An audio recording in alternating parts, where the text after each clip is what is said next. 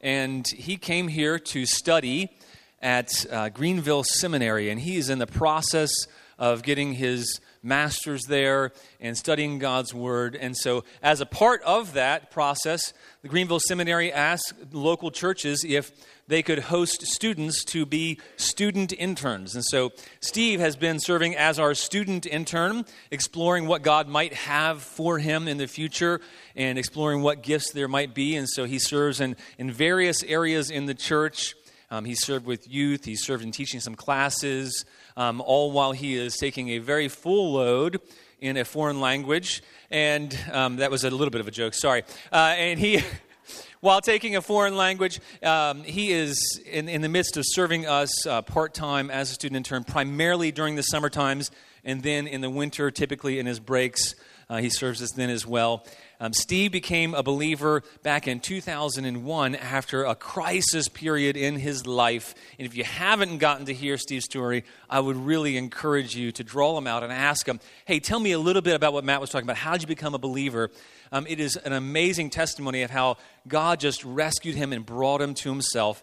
And I'm really excited because Steve has a passion for sharing the good news of the gospel of Jesus Christ that, that changed his life. And one of the things that Steve does as well is on Friday nights, typically almost every Friday night, he'll go downtown Greenville and he proclaims the gospel. And we're excited. This is his very first foray in teaching on a Sunday morning.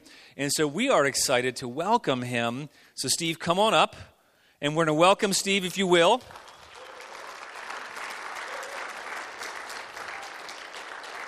And Steve gets to preach to us about the kingdom of heaven. So, why don't we pray together for him really quickly, and then I'll let him take us into God's word. Let's pray. Father, thank you for all the many gifts that you've given this body. Thank you that you have brought Steve across the oceans here to us. God, thank you that he is a gift to our body. I pray that you would empower him by your Holy Spirit. I pray that you would give us all grace to hear your word as he speaks, that you would all help us all pay attention, Lord, and engage with you, God. God, thank you that you promise to bless your word, Lord. I pray that you would bless Steve as he speaks. In Jesus' name, amen.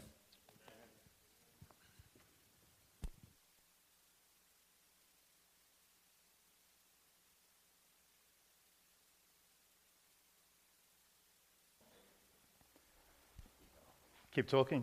All right, nice. So last week, um, Aaron had the privilege of having a translator up here because we had a team from Brazil. And being from Brazil, a lot of them only spoke Portuguese. So Aaron had a Portuguese translator up here. Now, being from New Zealand, I speak a different form of English. As such, I'm going to ask my wife to come up, and um, she's going to come and translate for me. So, Laura, do you want to come up? We've got a mic down here. That's gone. No? All right. Um, okay. No loss. Matt and Aaron did ask me to, to write a manuscript, and I do have words set to US English. So, if you can't understand anything I say this morning, um, if you read through the manuscript, you might be able to pick it up there. This morning we're going to look at small or two small little parables that Jesus gives his disciples. And so if you guys would like to turn with me to Matthew 13, and we're going to look at um, from 44 to 46, and that is the parable of the hidden treasure and the parable of the pearl of great value. Right, just before I start though, Again, let's pray. Father, we just praise you and thank you so much that you, from the foundation of creation, have established your kingdom, that your purpose, that you have revealed to us through your special revelation, through your communication to us, through the various men and prophets that you used, and revealing who you are, who we are, and our need for salvation. That you set your heart and your grace first with your call through your covenant of redemption, through the setting and planning of sending your Son to come and die on a cross to pay for sin, to redeem a people to yourself. and that the reason why we're here this morning, gathered to worship and hear your word, is because of that and because of you. So we praise you and thank you, Lord Jesus. And as we look through these um, three small verses, may you empower, or through the work of your Holy Spirit, sorry, enlighten our minds, enlarging our hearts, and really equip and fire us up to move forward as Christians. Christians who are willing to lay down our own lives for the sake of you and your kingdom. Amen. Okay, I've just preached my sermon. Uh, we're going to finish now, so no.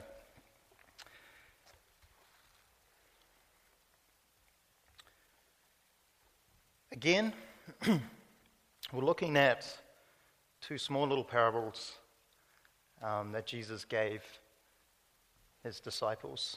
So let's read them together. This is verse 44. The kingdom of heaven is like a treasure hidden in the field, which a man found and covered up. Then in his joy he goes and sells all that he has and buys that field. Again, the, uh, the kingdom of heaven is like a merchant in search of fine pearls who, upon finding that one pearl of great value, went and sold all that he had and bought it. I propose that these two verses, uh, three verses, can be summarized in this one sentence, and that is that all is worthless compared to the surpassing, uh, surpassing value of the kingdom of heaven. Say that again that all, everything, is worthless compared to the surpassing value of the kingdom of heaven. Last year was quite an exciting time for me. Um, the Rugby World Cup was on, and New Zealand was defending, uh, as sorry, they were the, the defenders of the world champs of the previous World Cup. If you know anything of rugby, you might have heard the term the All Blacks. That's the name of the New Zealand rugby team.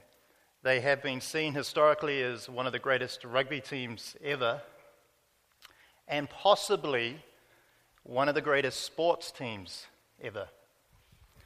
Of course, New Zealand has a curse. Every time it comes down to a crunch battle within the World Cup, the All Blacks lose. So this year, uh, sorry, last year, all of New Zealand was focused on this World Cup. We had finally won one after 20 odd years, and now were we going to be the first team to defend it? Well, we did. There was mass celebration, and for a lot of people, it was one of the most enjoyable aspects of the World Cup. However, there was something that happened at the end of the final that also brought attention to the Rugby World Cup. And something that, if you knew, again, anything about rugby or watched the World Cup, you would have been in awe about this um, small little event that took place. So, at the end of the Rugby World Cup final, Australia and New Zealand uh, have their award ceremony. Everything is done on the field. They're in Twickenham. Thousands upon thousands of people are watching this ceremony. No one has left their seats. No one has gone. Everyone is still buzzed and hyped over the Rugby World Cup final. After the award ceremony, both teams do a lap of honour. They gather together with um, the teams that, the players that actually played, the coaching staff, uh, the substitutes, everyone who's involved with that team comes on the field and they walk around the stadium slowly, just giving thanks to the crowd who have been there and uh, for their support. Well, they come to this one point in the, um, in the stadium where out of nowhere, a little kid by the name of Charles Lane jumps the fence and runs onto the field. Now, if any of you guys have been to a sports game, I'm guessing it's the same here if you go to a football match and that. If you jump the fence and run on the field, something, something nasty is going to happen, either directly or indirectly indirectly, you're going to get fined. That's what happens if you jump on the rugby field back at home and during an international game, especially. The other is you get a lifetime ban in some cases from ever being able to go to any of the matches. You try and buy a ticket, you put down your name to purchase that ticket, you get flagged, and you're not allowed into the stadium. So here's little 14 year old Charles Lane. He sees his heroes walking past him. He can't resist. He wants to throw everything he has to the wind. He doesn't care about his parents. He doesn't care about his friends. He gives everything up. He jumps that fence and he beelines it straight to his favorite player, Sonny Bill Williams. Two feet from his hero, Charles gets slam tackled, blindsided from the side by a security guard. The question I propose to you guys this morning is what would you give up to receive what you believe to be great value? For Charles, it was that one opportunity to be and stand with the men that he saw as heroes. He didn't think of the repercussions, he didn't think of the cost. He threw all to the wind and he went for it.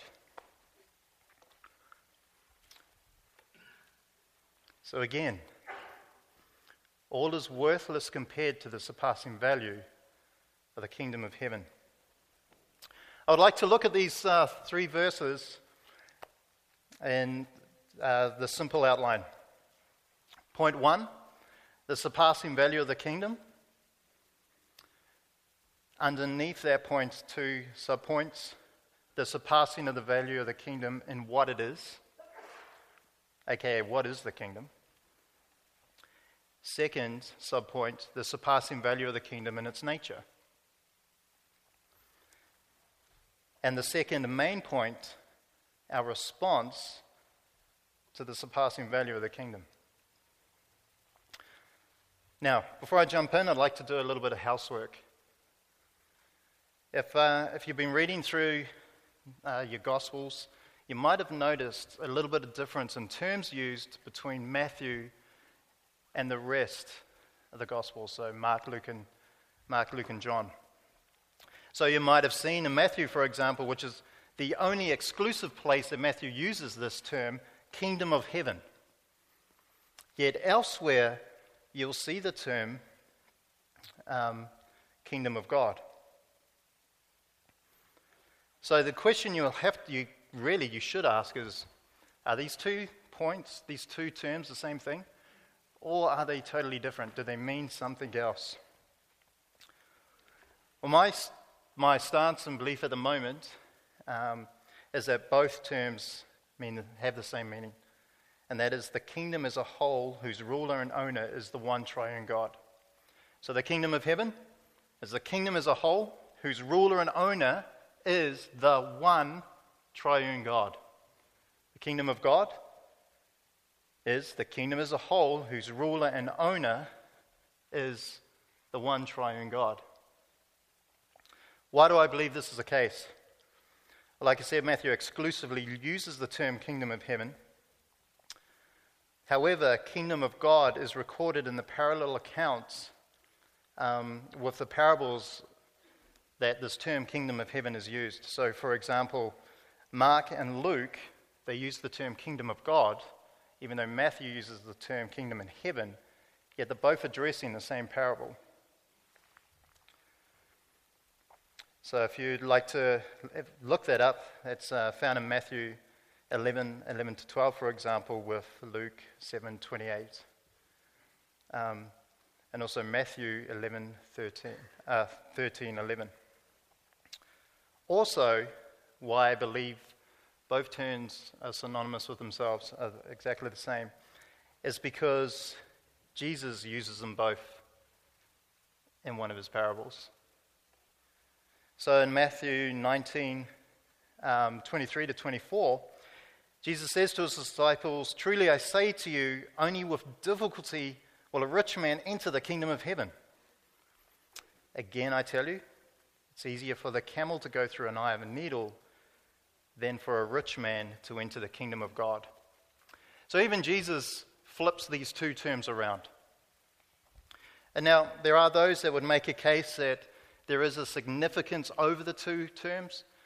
But I think in our, in our everyday reading of the text, it's, it makes it easier to understand what's going on by saying, you know what, they're both the same term. If there's doubt, as always, context, context, context. If there's going to be any difference, it's usually spilled out within the context of what's being said. Secondly, before we jump in, I'm going to approach these two parables as one group. I'm not going to address the parable of the treasure, and then I'm going to talk about the parable of the pearl.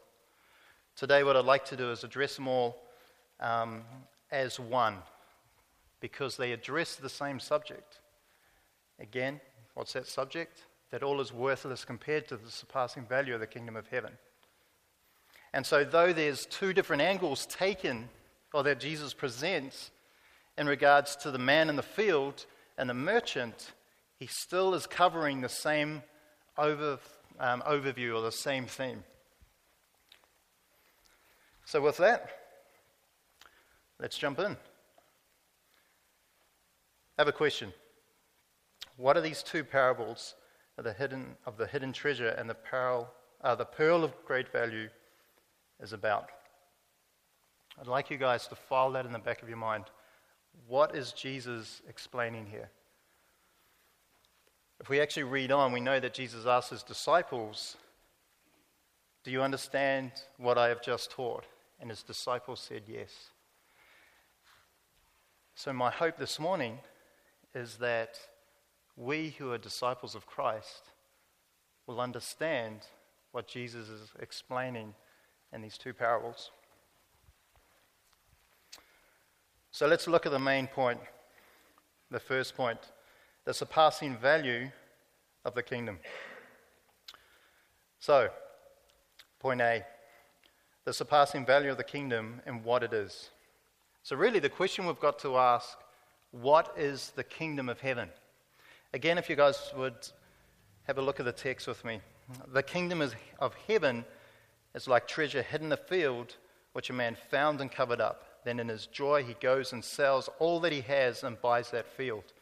Again, the kingdom of heaven is like a merchant in search of fine pearls, who, on finding that one pearl of great value, went and sold all that he had and bought it.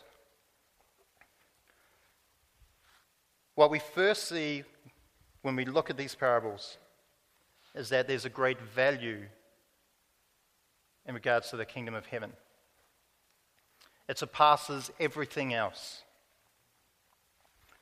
So, why is that kingdom of heaven of great value? Well, first, we see it um, in, with what it is. What is the kingdom? In the beginning, God created the heavens and the earth. Genesis 1 1. And God saw that everything that He made, He behold, and it was very good. And then there was evening and morning the sixth day. Genesis 1, uh, verse 31. What we see from the moment of creation all the way through to gen, uh, sorry, moment of gen, creation all the way through to the returning of Christ, Genesis to Revelation, there is a theme where God has established his kingdom on earth upon which he dwells with his people. There's one of the misnomers out there in regards to the view of Christianity, um, and that is that God is aloof. That he created this world and then he's just hanging out somewhere in the ethos, chilling. And we've all been left to find our way and to work our way out in this life A number of religions hold sort of this view. Islam, for example. The God that they worship, he is aloof, he is far off. Ultimately, for a Muslim to be right in the eyes of Allah, and I'll use the term Allah instead of God because they are two very different gods, they must work their way to please Him. First, by keeping their five pillars, and second, by answering two specific questions upon death. And so when they die An angel will come to them. Who is the one true God? Who is your prophet? And depending on how they answer that, depends whether Allah, who is aloof, decides, you know what, I might actually make my presence known and it might set you in a certain level of heaven. So even the concept of heaven is far off, it's aloof. So for Islam, for example, what you have is a created earth, man on the earth, Allah, heaven. There's a separation. The true kingdom of heaven, though, created by the true God, as was revealed in our scriptures, is that God dwells with his people. Is that God has created us so he can be with us. Simply put, the kingdom of heaven is God's established order whereby he sovereignly reigns and restores all his creation with the purpose of graciously saving and dwelling with his people. The account that we see in Genesis Adam and Eve in a garden, in a specific place where God dwells with them. We see that there's communication between God and Adam and Eve. There is no separation. Now we know that because of the fall, because of the disobedience of Adam and Eve, there is now separation. Yet, even though because of man's state of sin and being rejected by God, God still pursues man. He still pursues a people for himself. And he promised, even after the fall, after Adam and Eve had rebelled from God, after they tried to hide from God, that he would send a Savior to redeem them that, pardon me, he himself would be the one to rescue them. And we see this picture throughout Scripture. Just briefly on a side note, we have a tendency when we read our, our Bible to you know, pick up a book and start reading through the chapter. You know, we've got our reading plans and we're, we're set to read, okay, I'm going to read half a chapter a day. I'm going to read a chapter a day. I'm going to read 10 chapters a day. But some of these reading plans sort of fragment the whole picture of the kingdom of God. They break it up. You're jumping all over the place like a flea on a hot plate, and you don't really see the connection of God establishing his kingdom and rescuing his people.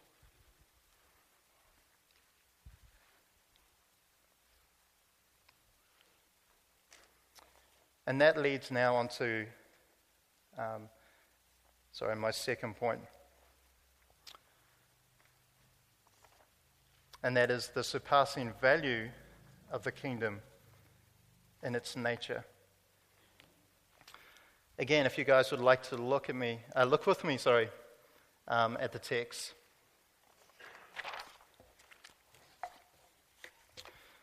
The kingdom of heaven is like a hidden treasure hidden in a field. Stop there. Jump down to verse 45.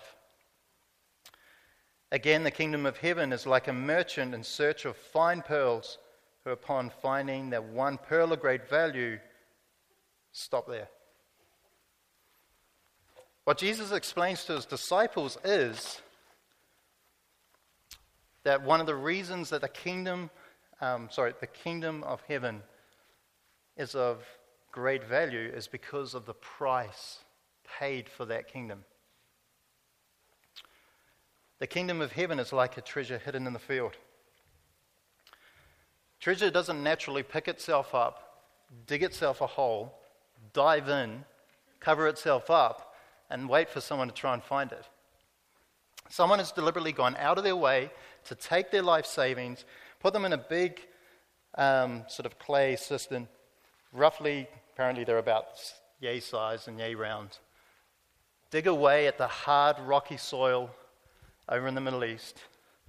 Drop this treasure into the ground and cover it up. The reason why their families did this was because there wasn't any banks at the day uh, during that time. So the safest, uh, the safest way you could protect your, your life savings was in a field that you owned that no one else knew about, you would bury your treasure, and then when needed, you would come, dig up the top, open the lid, grab what you needed, put it back down, cover it up. So there's a cost of time needed in burying this treasure. What we also see, though, in these, uh, in these parables is first with uh, the man in the field, which, by the way, I'm not going to look at specifically who is this man, who is this merchant, because in the discussion that Jesus has, this man is just, he's not important, as in personally who he is and what he, what he was up to. Now, we can give a little bit of insight. This man was in a field, there's a good chance he wasn't just roaming through, through the field, he was actually a farmer. Okay? And we know that because, uh, first, that he found the treasure hidden in the field. Okay, treasure was usually buried pretty well, so he might have been turning the land at the time um, or doing some sort of work with shifting the soil that exposed the top um, of this cask full of treasure. We also know that this man is able to buy that field. Now, usually, if someone was working for someone else within, um, sorry, back 2,000 years ago, there was a couple of reasons. One, they were just working every day like we would work. Two, they owed a debt to that person that they were working for. What we can gather from this parable is that this man didn't owe a debt to the person that he was working for because he's able to go and purchase that field that he was, um, that he was working in. Also, just quickly, I'm not going to jump into the, the whole language of buying the kingdom, purchasing the kingdom, because we can't buy the kingdom. We don't have the money to buy the kingdom. We don't have the worth to purchase the kingdom. The only way that we can buy the kingdom, if we're looking at this language within the parables here, and if we look at how the merchant is trading and selling, and then he, once he finds a pearl, he buys that pearl, is if we have received a gift card from God and we're able to use that card to purchase something. And so, what we see in Scripture is none of us can come to Christ on our own merit. The only way we can is if God enables us, if He gives us His Holy Spirit, if He regenerates our heart, He opens our eyes, if He Himself, who has paid for us, gives us His money, His worth to us so then we can also have that kingdom. So again, it has a price. The other price, too, is the person who buried the treasure. For someone, that life savings was lost. For the farmer to be in the field, ploughing, digging around, and find the, finding the treasure, and then able to quickly cover it up and go and ask the owner of that field, if he can buy it, would mean that that owner did not know that it was in there. Maybe that owner had purchased it off someone else. But either way, someone along the line lost their inheritance. Someone along the line lost their treasure. Someone along the line gave it up so someone else can receive it. We also see the, uh, the um, sorry, surpassing value of the kingdom in its nature in regards to its price when we look at the um, when we sorry when we look at the merchant. Well, we see here we have a merchant who's in search of fine pearls. On finding the one pearl of great value, went and sold all that he had and bought it. Finding pearls or acquiring pearls 2,000 years ago wasn't an easy job, just like it's not now in our modern day.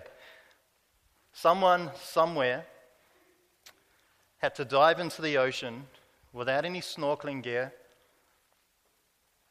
ply off, um, off the seabed and the rock shelves um, these shellfish, bring them up, open these shellfish up, see if there's a pearl in there.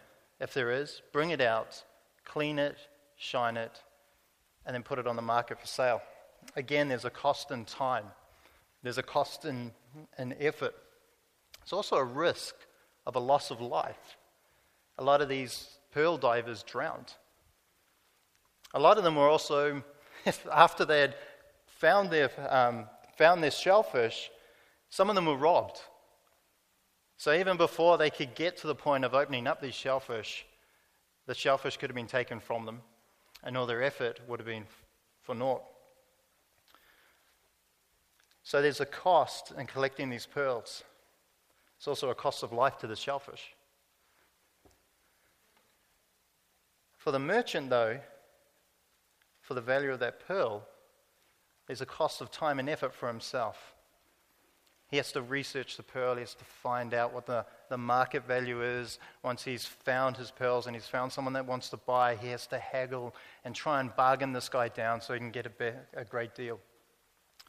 So there's a, with the, in regards to the merchant, there's a cost in his time. And also, the merchants were travelers. They're away from their families if they had families. They gave to an extent for the sake of worth and for the sake of their riches. Some of them would put their families aside. So, again, there's, there was a cost.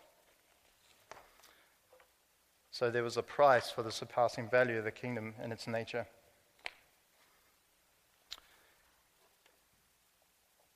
What, though, is the true, uh, sorry, I'll say that again. What is of the greatest value and what was the greatest cost in regards to the kingdom of heaven? We only have one treasure. As Christians, we only have one treasure. Now, I understand that some of you guys here this morning are probably still trying to work this out. Some of you guys turn up this morning, you come in and out, you go to your home groups or care groups, you come in on a Sunday, you're hearing the preaching of the word, you've been encouraged in home groups and told these wonderful, great truths of the one true treasure of Jesus Christ. And some of you are yet to see it. We'll talk about that um, in a moment. But that treasure is Christ. And the price he paid is his life. And even before he did that, it's the second in the Trinity. He was sent by the Father, the first in the Trinity, to assume flesh, to walk on this earth, not to make our lives better, not to give us grand wealth, but that so those who are dead may live, and for those who claim to be alive would be made dead. Christ is our surpassing treasure. And the surpassing value of the kingdom of its nat- in its nature is found in his price in his life that he laid down for us. Ephesians 1 7. In him we have redemption through his blood, forgiveness of our transgressions according to the riches of his grace. 2 Corinthians 5:21 For our sake he that's the Father made him to be sin that is Jesus Christ who knew no sin so that we might become the righteousness of God. Next point that we see within, um, within these parables is the surpassing value of the kingdom of heaven in regards to its place. If we look at our parables again, what, what do we see? We see that there is a field that a man is working in, and then there's a merchant in search of fine pearls.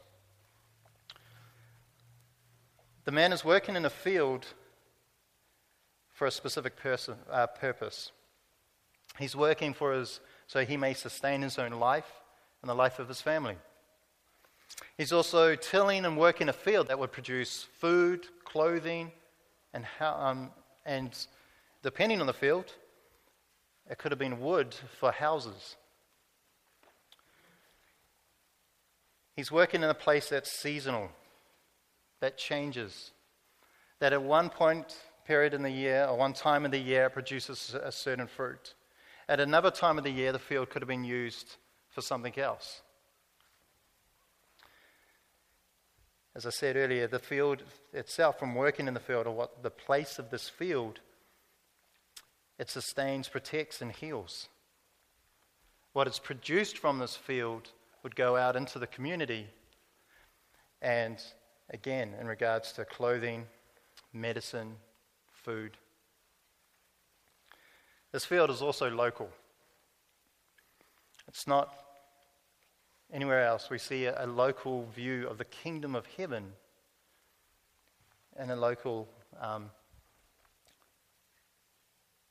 sorry, the words just skipped me. Sorry about that. A local area. What about the, the kingdom is like a merchant? Well, the merchant, he's a traveler. He is going around the world. He is, he is seeking these pearls all over the place. And these, with, with these pearls comes um, growth. What we see is through trade. Um, sorry, through trade and the connection from, because of trade towns and cities would grow.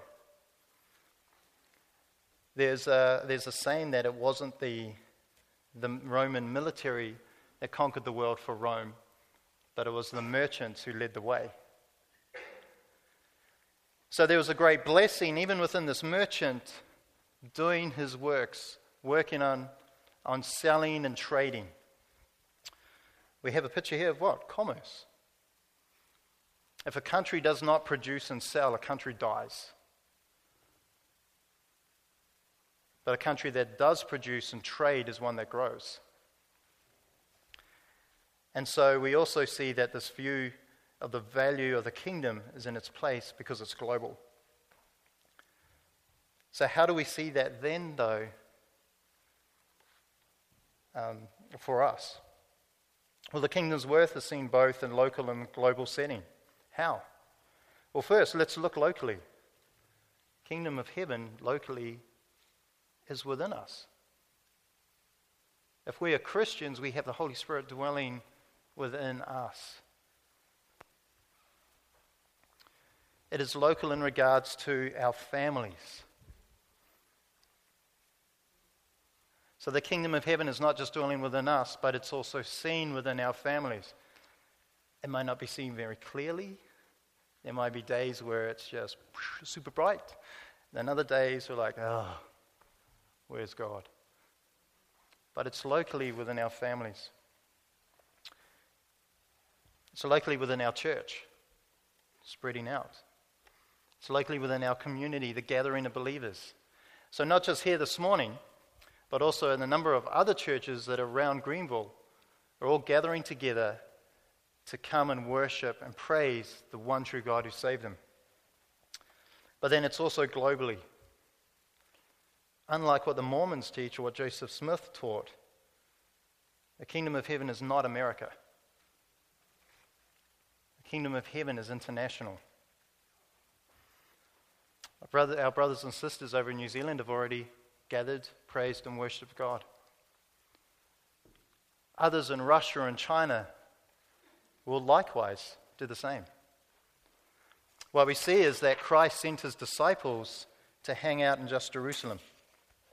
No, he sent them from Jerusalem, to Judea, Samaria, uh, Samaria, Judea, and to the ends of the world. If we have a look again, sorry, at our, at our passage here, our three passages, we see that the kingdom of heaven has value because of its purpose. There is a purpose for the farmer being in that field. There is a purpose for that merchant out buying and selling and trading his pearls. The farmer, he is working, he's taking care of the field. Again, he wants to sustain himself and his family. And what's interesting is, while he's in that field and he finds that treasure, he then sets a purpose to take hold of that treasure, to own that treasure. The value of the kingdom of heaven is that it has a purpose. And that purpose is Christ to gather his people to himself. That who is the great treasure, that who is hidden for all of us at some point. None of us just wake up just going, you know what? I want to truly follow God.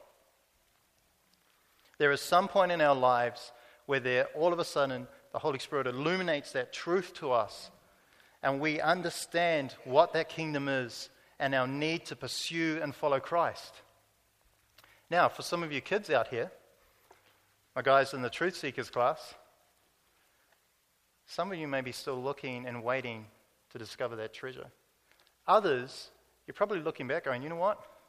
I actually can't remember a time when I wasn't looking for this treasure. I, I knew it. But even in that point, even as a small child, you may not remember or know when God called you to Himself but you just know. And we see that example then in regards to the merchant. Think of the disciples just briefly.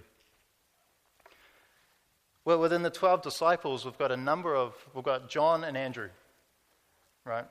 What is described in John, book of John, is um, yep, they were disciples of John the Baptist. They were told about the kingdom and they were seeking the kingdom. But then we have an example like Matthew, who's a stooge. He's a tax collector. He's a Jew selling out for the Romans. And he's one of the most least liked people in that region. And what's he doing? He's sitting at his booth, counting his wares, trying to work out okay, how much have I stolen off someone? How much of this can I pocket? How much can I get away with giving to Rome without myself getting in trouble? And then along comes Jesus, points to Matthew. Okay, I'm not sure if he pointed to Matthew. But Jesus calls Matthew to what? Drop everything and follow him. So, the value of the kingdom is found in its purpose. And again, that's God's active work in his kingdom of saving his people of bringing together a people who would be part of his family. To take that people that he has gathered who are part of his family and make them back into the image of God. Think about what happened in Rome in uh, Genesis. What we read there is Adam was made in the image of God. And we use this language that man is created in God's image. But what we see in Romans 5, though, is that image is broken. You are either of Adam or you are of Christ. If you are of Adam, though you are made in the image of Adam, you, uh, God, sorry, you now carry that image of Adam. You are still in your sinful state. You are still separated from God, and you still rightly deserve His wrath and judgment, either when you die and face Him upon death, or when Christ returns. But as Christians, Christ makes us and works within us through the Holy Spirit. Fancy word here, sanctifies us, molds us back into the image of God. He who starts a good work in his children will finish it. There will be a day where we will be gathered together upon the returning of Christ, where we will be resurrected in our new bodies, and we will be like him. It's interesting. What does Jesus say in, in, um, in John and elsewhere in the Gospels? If you've seen me, you've seen the Father. Now, again, Jesus wasn't saying, See how I look? My hands, and my beard. That's exactly how the Father in heaven looks. No. What he's talking about is his image of being made, of being as fully man, fully God, holy, righteous, and having a perfect understanding or knowledge of God's law. So, as Christians, as Christ is restoring us to himself, we have a it is now done um, aspect, but a not yet aspect. We are holy as Christ is holy. We are righteous as Christ is righteous. And we have his knowledge of understanding the want and need to love and follow his law. Now, that in our day to day lives is seen on and off. We all struggle with our sin. Every single one of us has something that we're dwelling with right now that either it is a battle of the flesh in two ways. It has such a hold that we can't let it go, even though we try, and we're calling and falling upon the Lord to release us from that, or we don't want to let it go. We treat it like a treasure. We look at our sinful state and we think, you know what? I'll trade it off with lesser or greater sins. So the value of the kingdom is found in its purpose, and that is that Christ came to save and seek that which is lost.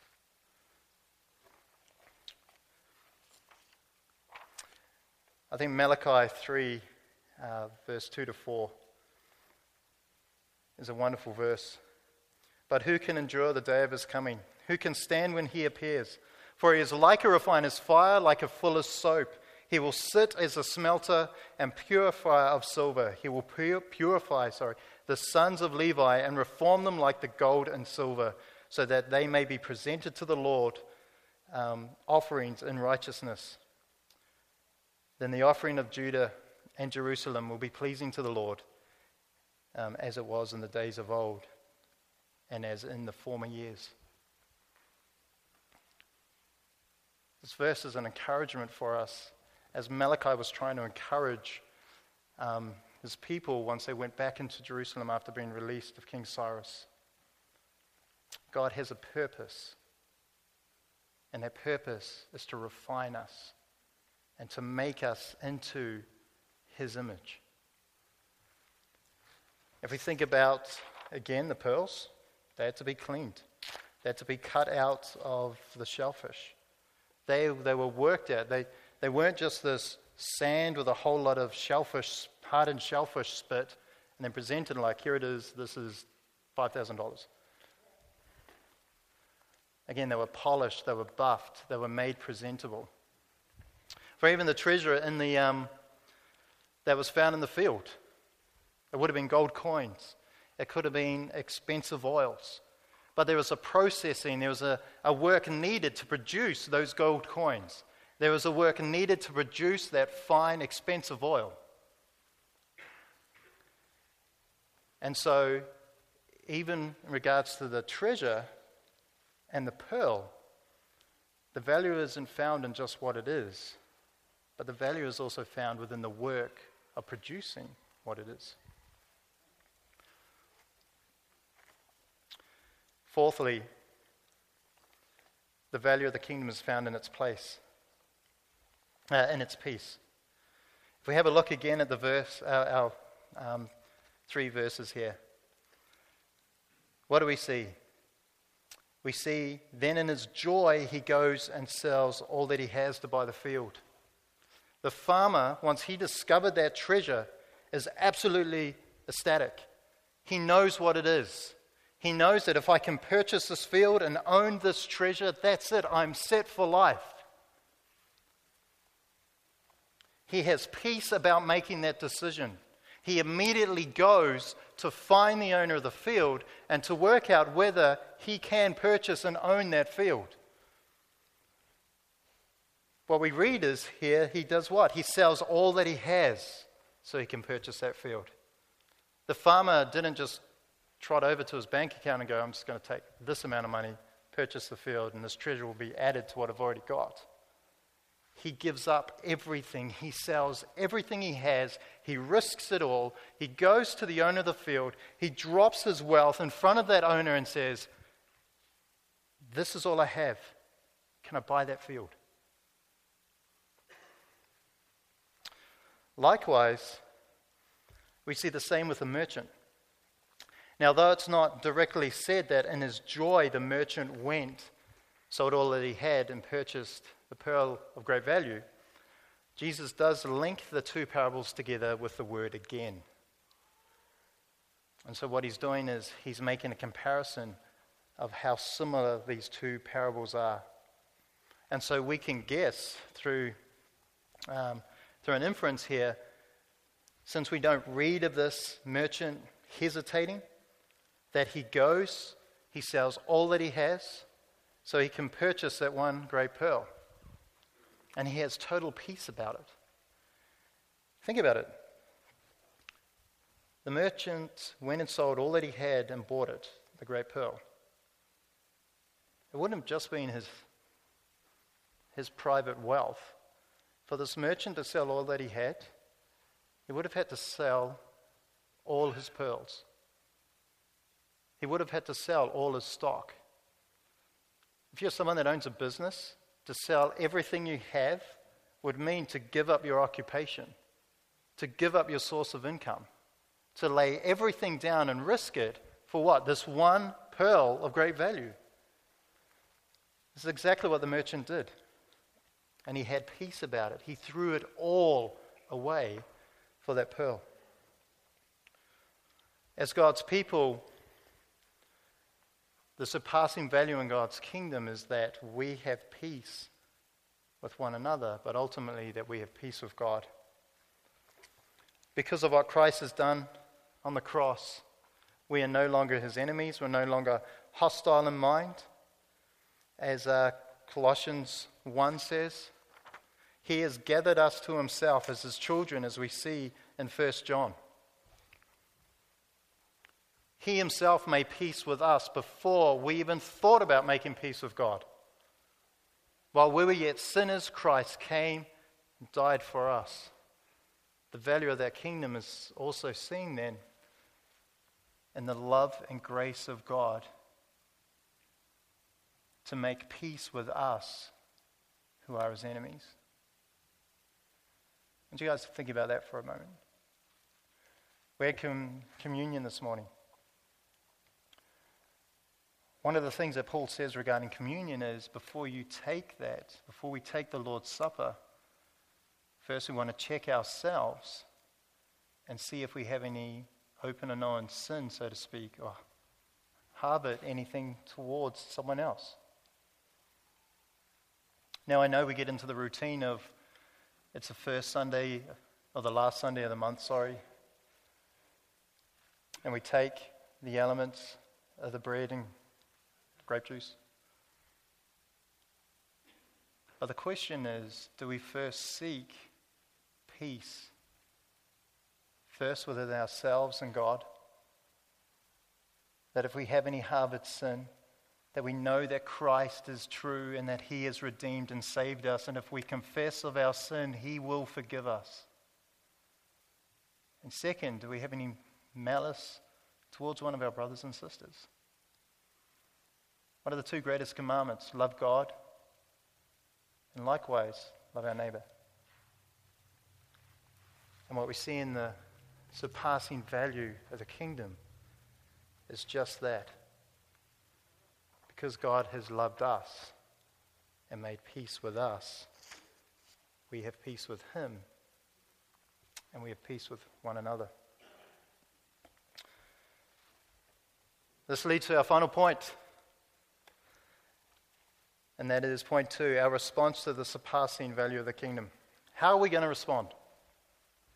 And what we've learnt about the kingdom and its value and its elements, how are we going to respond?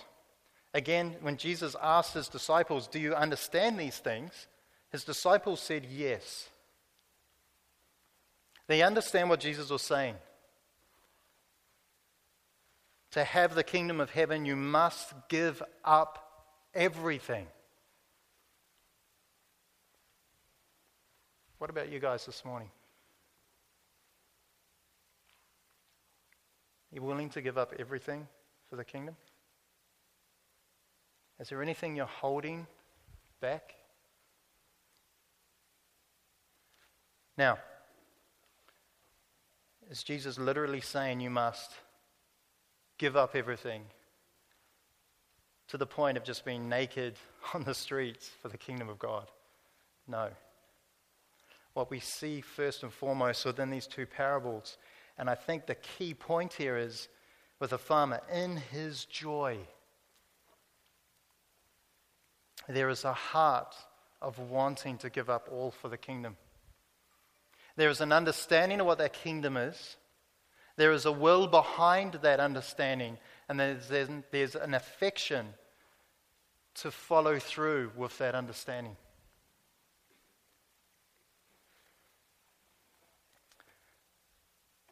We see this in the disciples. They themselves again said, Yes, we understand. They gave up everything for the kingdom of heaven. They gave up everything to follow Christ. And even at the time when Christ was crucified and buried in the tomb, and they were, in a way, they were lost. They knew Christ was the Messiah. He had come, he had now been cut down, and they didn't know what was going on until Jesus appears first to the woman and then to them and sends his Holy Spirit upon them that they finally see and understand. And what was veiled and hidden of the kingdom of heaven is now exposed and open in the form of the growth of the gospel of Jesus Christ, and the result being his church. They were willing to lay down their lives for persecution, under persecution, and they knew the result and the great blessing of it the surpassing peace, knowledge knowing that they will spend eternity with Christ. That the dwelling place for God is with man, as we read in Revelation 21. What then does it look like for someone who doesn't sacrifice all? Well, first, Jesus says you must pick up your cross and follow me. Sorry, coming back to needing to sacrifice all. When he says you must pick up your cross and follow me, we have a tendency to think, okay, cool, yeah, I'll just put, put aside some stuff and follow Jesus. Maybe we look at our little pendants, maybe look at our tattoos, look at the cross behind us here. But for Jesus' disciples, when he told that, when he said that, it meant a number of things. First, they were alienated from the governing body. If you lived in Rome and you're a Roman citizen, you didn't get crucified. However, if you did a crime worthy of crucifixion, you were declared to no longer be part of the kingdom of Rome. You were a traitor. And as someone who is no longer part of the kingdom of Rome, then you could be punished justly through the death of the cross, uh, through the work of the cross. So for the disciples, it meant when Jesus says, "Pick up your cross and follow me," I'm alienated, I'm a criminal, and for a Jew, that meant if I'm going to hang from a tree, I'm cursed. Yet, with that mindset, Jesus is the one who ends up on that cross. You pick up the cross and follow Jesus, and you've got nowhere to go because there is a cross and there is the man hanging on that cross.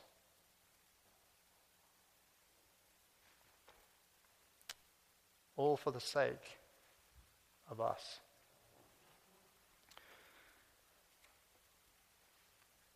There's one example I'd like to quickly look at.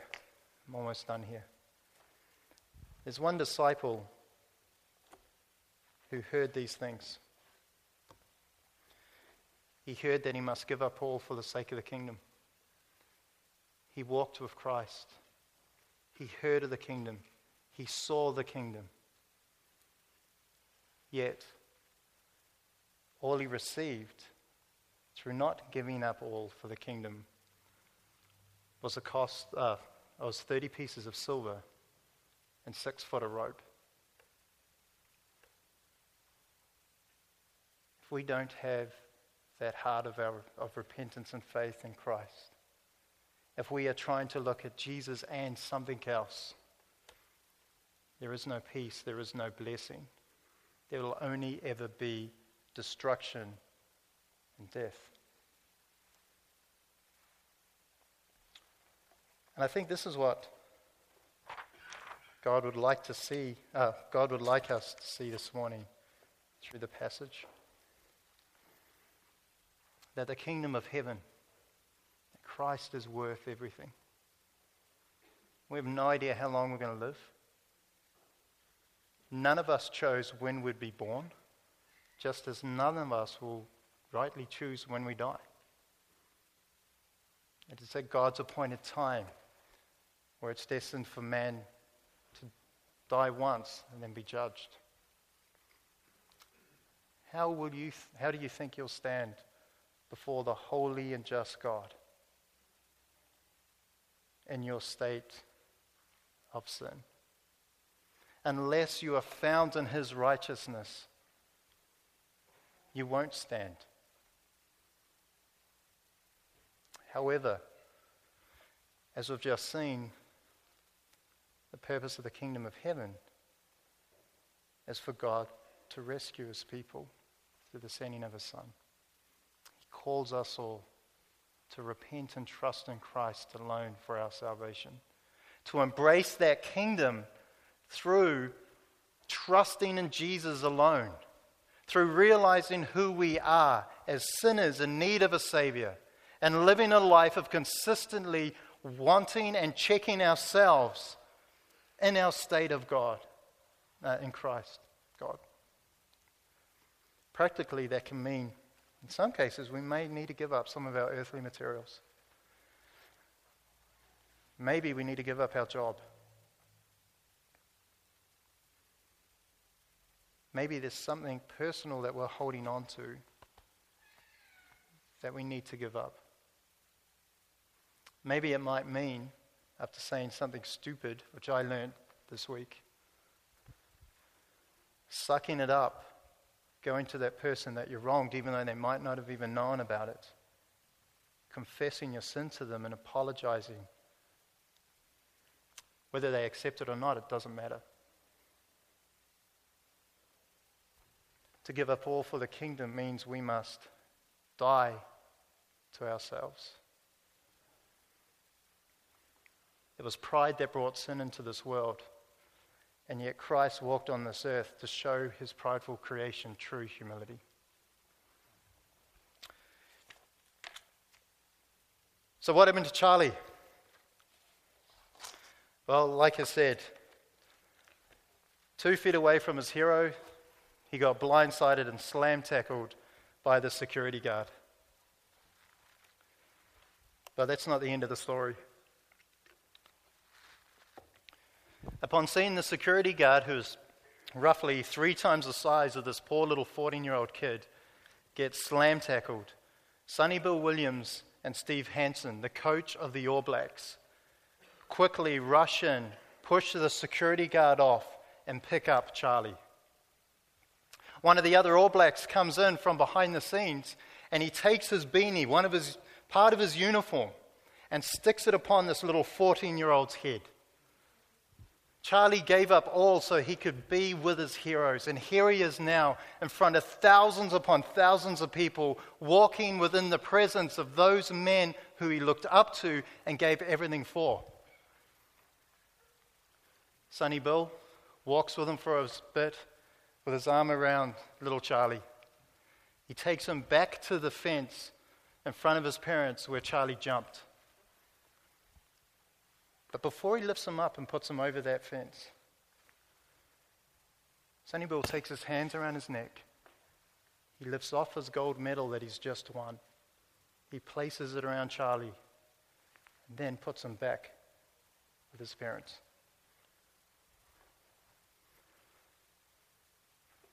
Charlie risked it all to be with his heroes. And yet, what he received from doing that was far greater than he would ever imagine, and something that he would never forget. May we remember and trust and look upon Christ our Savior, who has taken us in his arms, the one who laid down his life for us, and who says, Give up all for me, because though you may not see it now, there is a consistent flow and love and blessing from that act. You will receive his reward, him dwelling with us forever. Let's pray. Father, again, we just thank you so much for the sending of your Son. For us here, that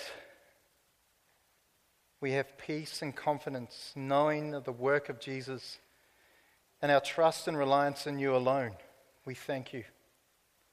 For those of us out here today that don't know that, we ask that you would give clarity of mind and heart, that you would give them the gift the saving grace, of saving grace and repentance, and that they would see the value of your kingdom, that they would turn to you for life.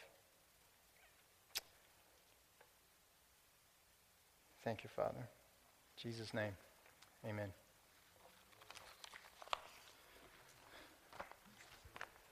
What's that? Oh. You can go home and pick up the kids.